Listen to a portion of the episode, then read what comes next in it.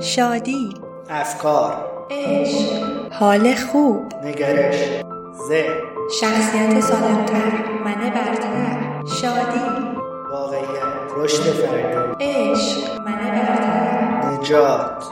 ناجی ناجی ناجی.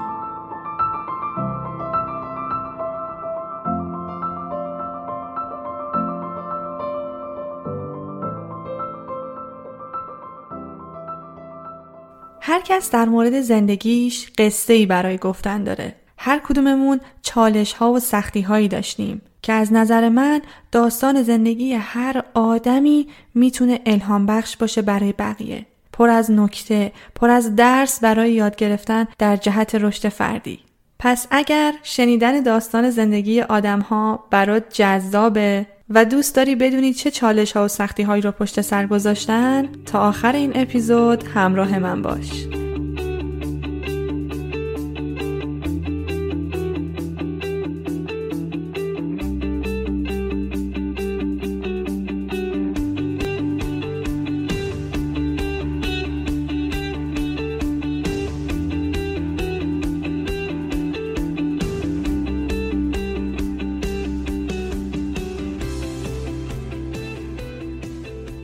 توی این اپیزود می‌خوام داستان زندگی خانم لویز هی نویسنده و سخنران انگیزشی بسیار معروف در دهه 1990 میلادی رو برات بگم. ایشون نویسنده کتاب شفای زندگی بودن که تو دوتا اپیزود قبلی بررسیش کردیم.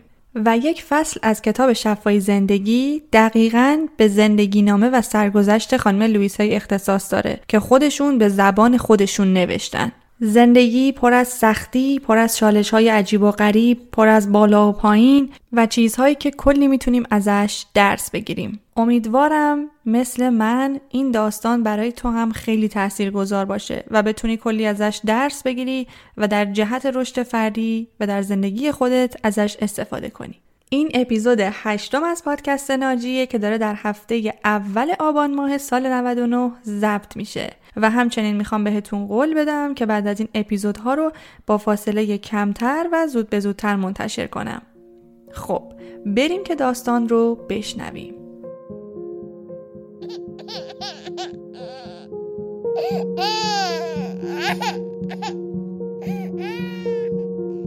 فقط 18 ماهش بود که پدر و مادرش از هم جدا شدن. این خاطره برای یک نوزاد 18 ماهه اونقدر هم خاطره تلخ و وحشتناکی نیست. اما خاطره وحشتناکتر از اونجایی شروع شد که مادرش به عنوان خدمتکار شبانه روزی کار گرفت و لوئیز رو در یک پانسیون گذاشت. و لوئیز سه هفته مدام فقط گریه می‌کرد در حدی که مراقبان اونجا از پس گریه هاش بر نمی و مادرش مجبور شد فکر دیگه ای بکنه. پس از شغلش استعفا میده و با یه مرد دیگه مجددا ازدواج می‌کنه. و لوئیس توی خاطراتش نوشته هیچ وقت نفهمیدم مادرم ازدواج کرد چون اون مرد رو دوست داشت یا اینکه فقط می‌خواست برای ما سرپناه و خونه و کاشونه ای ایجاد کنه. اما تنها چیزی که لوئیز اون روزا احساس می‌کرد و ازش مطمئن بود این بود که هیچ عشق و محبتی دریافت نمی‌کرد. در هر صورت از نظر لوئیز این ازدواج کار درستی نبوده چون همسر دوم مادرش در اروپا و به شیوه آلمانی و خشن بزرگ شده بوده و به جز خشونت راه دیگه‌ای برای اداره خانواده بلد نبوده. مادر لوئیز بعد از مدتی خواهرش رو باردار میشه. اون سالها یعنی سال 1930 میلادی همه درگیر تورم و کسادی بازار بودن و همزمان اونا هم باید تو خونه پر از خشونت زندگی می‌کردن. اون زمان لوئیس فقط پنج سالش بود. یکی از خاطرات تلخی که توی اون زمان برای لوئیز رقم می‌خوره این بوده که یه همسایه داشتن یه پیرمرد بدقیافه که متاسفانه به لوئیز تجاوز می‌کنه.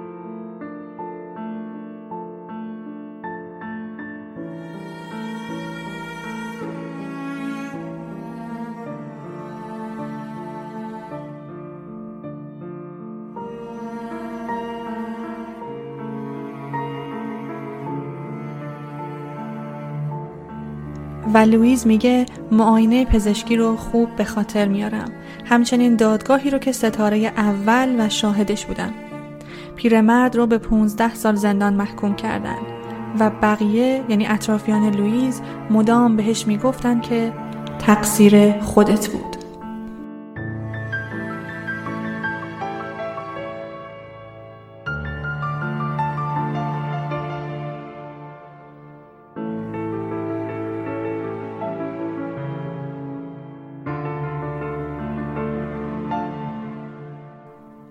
متاسفانه اون سالها در آمریکا هم خیلی زن ستیزی وجود داشته و با وجود اینکه مشخصه یه دختر بچه پنج ساله نمی‌تونسته تقصیری داشته باشه و همش تقصیر اون پیرمرد روان پریش بوده اما همه به لوئیز اینو القا کردند که مقصر اون بوده. و خب این اتفاق برای یه کودک پنج ساله می‌تونه فاجعه باشه. یه چیز وحشتناک که تا آخر عمرم نمی‌تونه فراموشش کنه. و حالا فکر کن توی همچین موقعیتی پدر مادر و اطرافیانش هم هیچ حمایتی ازش نمی‌کردن. باهاش صحبت نمی‌کردن، بهش محبتی نمی‌کردن و بهش نمیفهموندن که اون تقصیری نداشته. برای همین لوئیس سالهای سال با احساس گناه و ترس زندگی کرد و حتی فکر می‌کرد اگه که اون پیرمرد از زندان آزاد بشه به سراغش میاد و یا حتی عذاب وجدان اینو داشته که اون موجب شده که اون پیرمرد به زندان بیفته. و متاسفانه بعد از اون قضیه وحشتناک که پیگیری هم نشد و هیچ درمان روحی روانی برای لوئیس شکل نگرفت بیشتر کودکیش به تحمل سوء استفاده های جسمی و جنسی و سختی و مشقت گذشت و به گفته خودش تصویری که از خودش توی ذهنش داشت خیلی حقیر و کم ارزش بود. لویز یه خاطره خیلی تلخی از دوران کودکیش و مدرسه نوشته ولی خیلی خیلی آموزنده است. اینکه وقتی لوئیس کلاس چهارم بوده یه جشنی توی مدرسهشون می‌گیرن که توی این جشن یه کیکی بین همه بچه ها تقسیم می‌کردن و گویا بجز لوئیس بیشتر بچه های مدرسه از خانواده های مرفه یا طبقه متوسط بودن. لوئیس لباس فقیرانه تنش بوده و موهاش یه جوری کوتاه شده بوده که به قول خودش انگار کاسه روی سرش گذاشتن و موهاشو زدن. کفشای سیاه نوک برگشته هم پاش بوده. توی خانواده اونا هیچ وقت کیک نمیخوردن. پولش رو نداشتن که کیک بخرن و یا کیک بپزن. و از اون روز جشن مدرسه تعریف می‌کنه که اونقدر کیک زیاد بوده که وقتی داشتن کیک رو میبریدن حتی یه سری از بچه ها که تقریبا هر روز کیک میخوردن اومدن جلو دو سه تا تیکه گرفتن. اما زمانی که معلم جلوی لویز وای میسته و در واقع نوبت لویز میشه و اون هم آخرین نفر بوده دیگه حتی یه تیکه کیک هم نمونده بوده.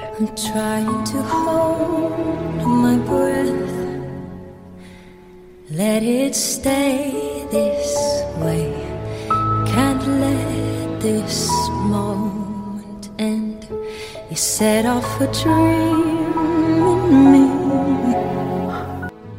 All the shine of a thousand spotlights,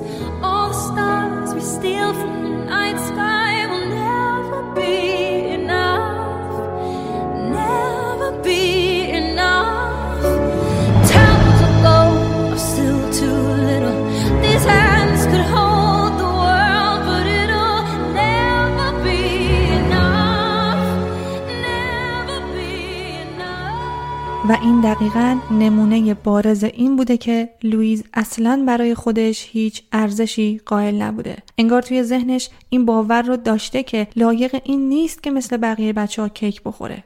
در حالی که اگه باور درونیش این بود که منم حق دارم به اندازه بقیه کیک بخورم حتما می‌رفت جلو و سهمش رو می‌گرفت و صبر نمی‌کرد تا همه کیک تموم بشه. حتی خودش هم حالش رو اینطور توصیف کرده. اکنون به روشنی می‌بینم اینکه اعتقاد راسخم به اینکه بیارزش بودم و استحقاق هیچ چیزی را نداشتم مرا در آخر صف گذاشت و در نهایت هم بدون کیک ماندم. 15 ساله شد و دیگه نتونست سوء استفاده های جنسی رو تحمل کنه و از خونه و مدرسه فرار کرد و به عنوان گارسون توی رستوران کار پیدا کرد. لوئیس تشنه عشق و محبت و با کمترین احساس احترام به خودش مشتاقانه بدنش رو در اختیار هر کس که به نظرش مهربون میومد میگذاشت و متاسفانه در این مسیر باردار شد. دقیقا بعد از روز تولد 16 سالگیش دختری به دنیا آورد. لوئیس همیشه احساس تنهایی می‌کرد و می‌دونست نگه داشتن اون بچه براش غیر ممکنه. پس دنبال یه زن و شوهر بدون بچه گشت که در آرزوی بچه بودن و در نهایت چهار ماه آخر حاملگیش رو خونه اونا گذروند و روز آخر به بیمارستان رفت و بچه رو با نام خانوادگی اونها به دنیا آورد. اون روزها به علت خشونتی که توی کودکی تجربه کرده بود و احساس بیارزشی که توی لوئیس ایجاد شده بود مردانی که وارد زندگیش می شدن باهاش بد رفتاری می‌کردن و اغلب کتکش می‌زدن و آزار جنسی میدادنش و دلیل اصلیش هم این بود که لوئیس برای خودش ارزشی قائل نبود و از درون احساس بیارزشی می‌کرد و این موضوع بیارزشی رو تو اپیزود چهار کاملا بررسی کردیم. اگه هنوز گوش نکردی پیشنهاد میدم بعد از این اپیزود حتما بری و اونو گوش بدی. چون دقیقا می‌فهمی که مشکل لوئیس چی بوده. اما لوئیس کم کم کار کردن روی ذهنش و تغییر رو شروع کرد. چون دیگه نمی‌خواست با مردایی باشه که براش احترام قائل نیستن. پس تمرین و اندیشه های مثبت رو شروع کرد و تمام سعیش رو کرد تا احترام نسبت به خودش رو افزایش بده. و به گفته خودش بعد از مدتی از شر اون مدل مردها خلاص شد و دیگه همچین مردایی وارد زندگیش نشدن. چرا؟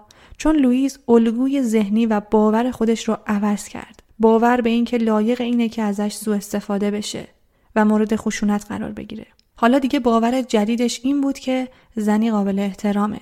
پس دیگه همچین مردهایی با باور جدید لوئیس همخونی نداشتن و حتی در ادامه میگه با اینکه از سمت اون مردها خیلی آزار دیدم ولی من رفتار اونها رو ملامت نمی کنم.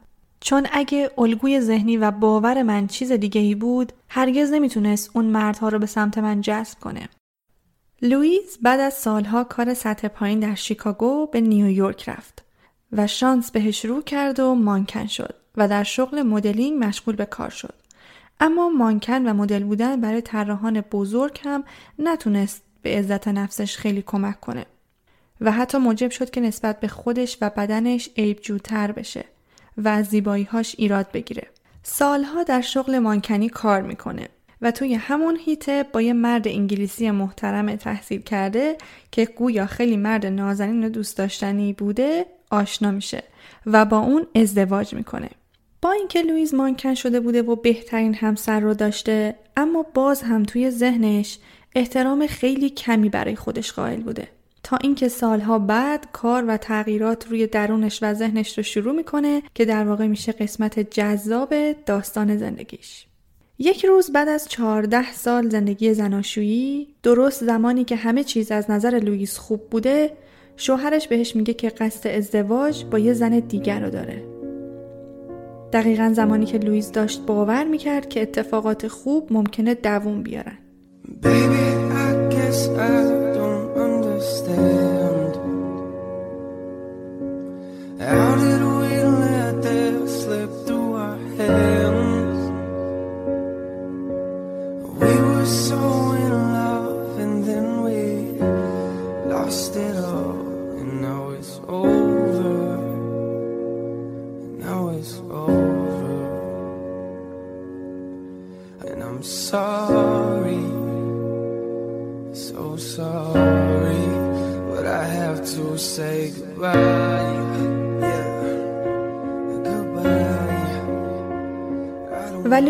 اینطور نوشته. در هم شکستم. اما زمان میگذرد من نیز زنده میمانم و می توانستم احساس کنم که زندگیم در حال دگرگونی است. رویدادی بزرگ زندگی لویز رو تغییر میده.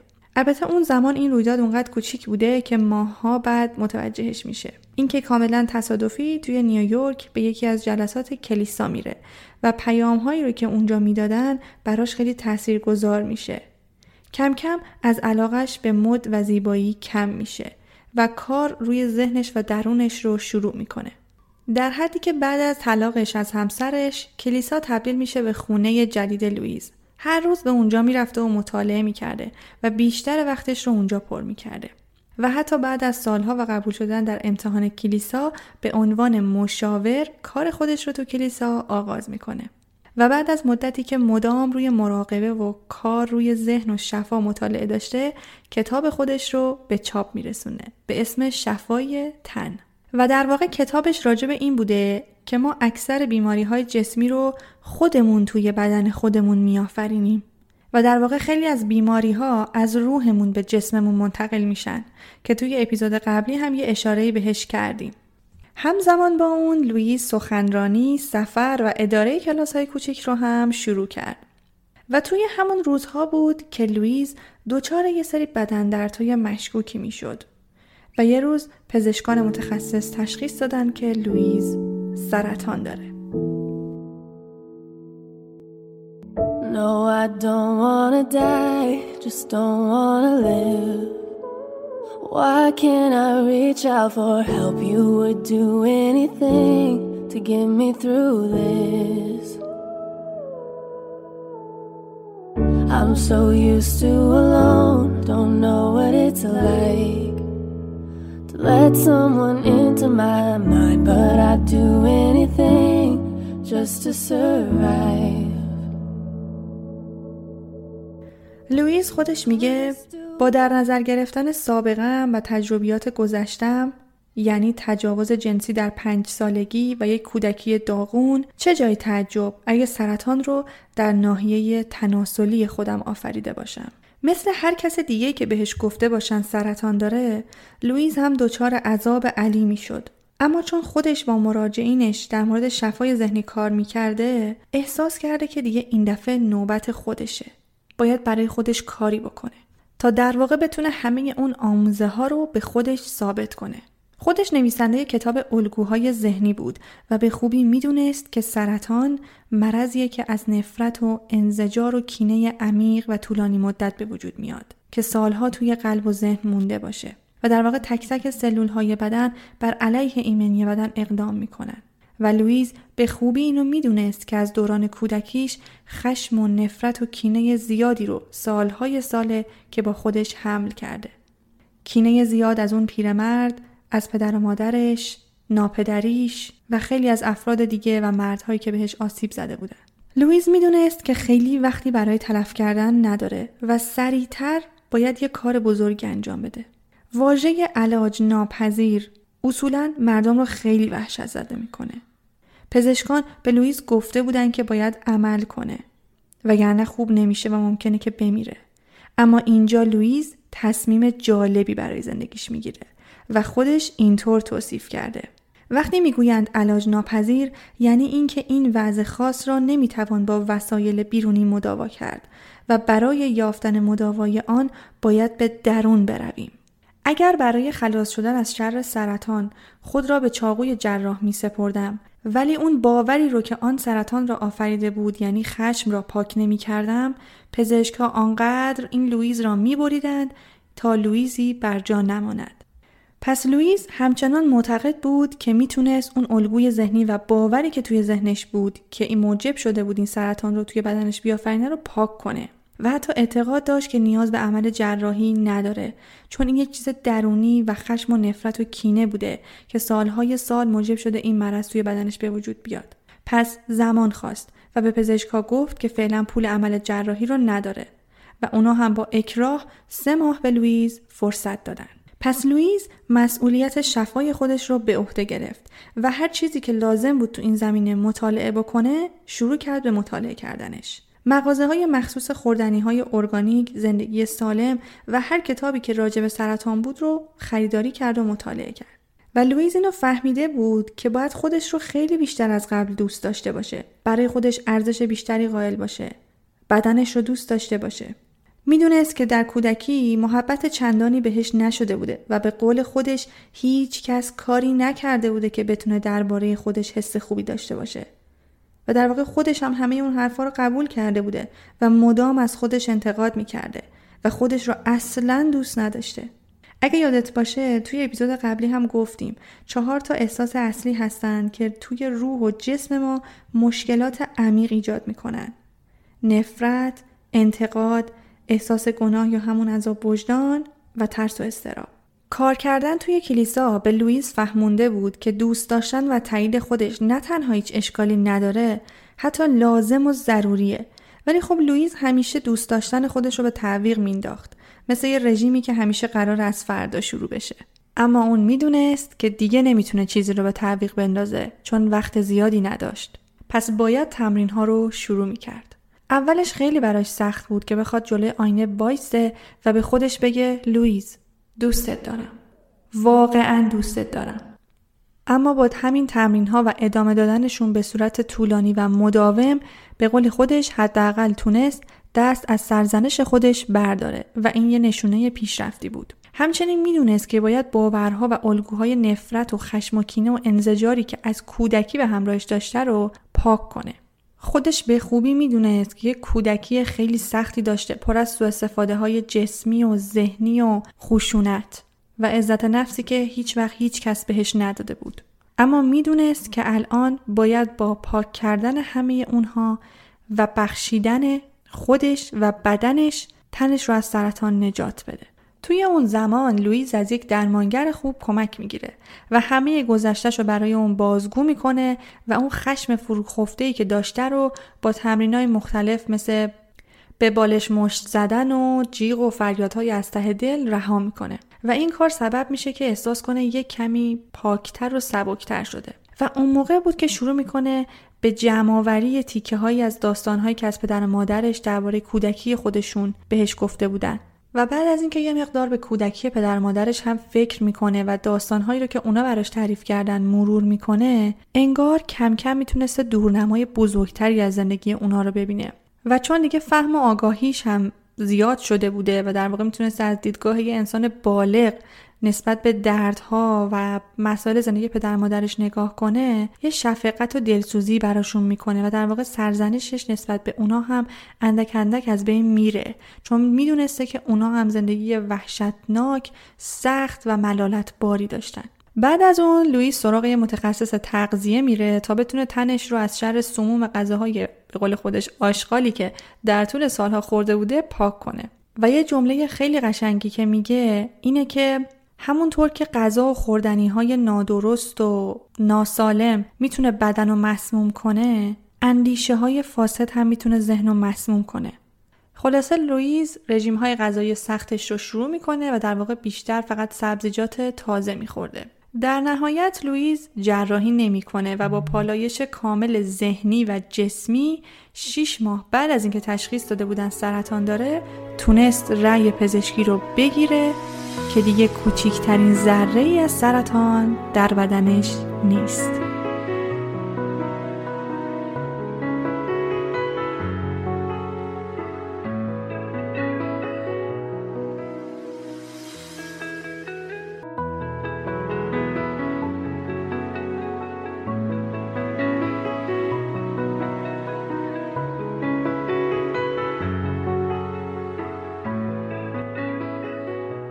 و حالا دیگه لوئیز یه تجربه شخصی از خودش داشت که می‌دونست اگه یه نفری واقعا مشتاق به عوض کردن و تغییر دادن شیوه تفکرش و اعتقادات و باورهاش باشه بیماری رو هم می‌تونه شفا بده. و به قول خودش اون چیزی که می‌تونه مصیبت خیلی بزرگی برامون به نظر برسه به عظیمترین و بزرگترین خیر و صلاح ما تو زندگیمون تبدیل میشه. لوئیس از این تجربه خیلی خیلی درس گرفت و در واقع یه شیوه جدیدی تو زندگی شروع کرد و قدر زندگیشو خیلی بیشتر دونست. و بعد از اون ماجرا کلا تصمیم گرفت که نیویورک رو ترک کنه. و بعد از اون لوئیس time ش آزادتر میشه و کارش رو توی سطح گسترده و وسیع شروع می‌کنه. و به طرز قابل ملاحظه‌ای به تعداد دستیاراش اضافه شده بوده. و در واقع مؤسسه هی رو تأسیس می‌کنه که آموزگارا و معلمایی که اونجا بودن و خودش آموزش داده بوده که با باورها و اعتقادهای خودش هماهنگ باشن جالبه بدونی مؤسسه لویز هی هنوز هم توی لس آنجلس پابرجاست و هر چهارشنبه نزدیک به 800 نفر توی این جلسه هفتگی شرکت می‌کنن و روی باورهاشون، اعتقاداتشون و عزت نفسشون کار می‌کنن. و حالا ما بعد از شنیدن داستان زندگی لویز هی و گذشته و کودکی خیلی سختی که داشته و آسیب هایی که خورده می‌دونیم که هر موقع که بخوایم می‌تونیم زندگیمون رو تغییر بدیم. می‌تونیم باورهامون رو تغییر بدیم. شاید واقعا مهم نباشه که چقدر توی بچگیمون رنج کشیدیم چقدر اتفاقات وحشتناکی برامون افتاده. مهم اینه که هر موقع که بخوایم و تغییر رو شروع کنیم می‌تونیم آدم بهتری بشیم. امیدوارم که از سرگذشت زندگیش کلی درس گرفته باشی و بتونی در جهت رشد فردیت تو زندگی خودت ازشون استفاده بکنی.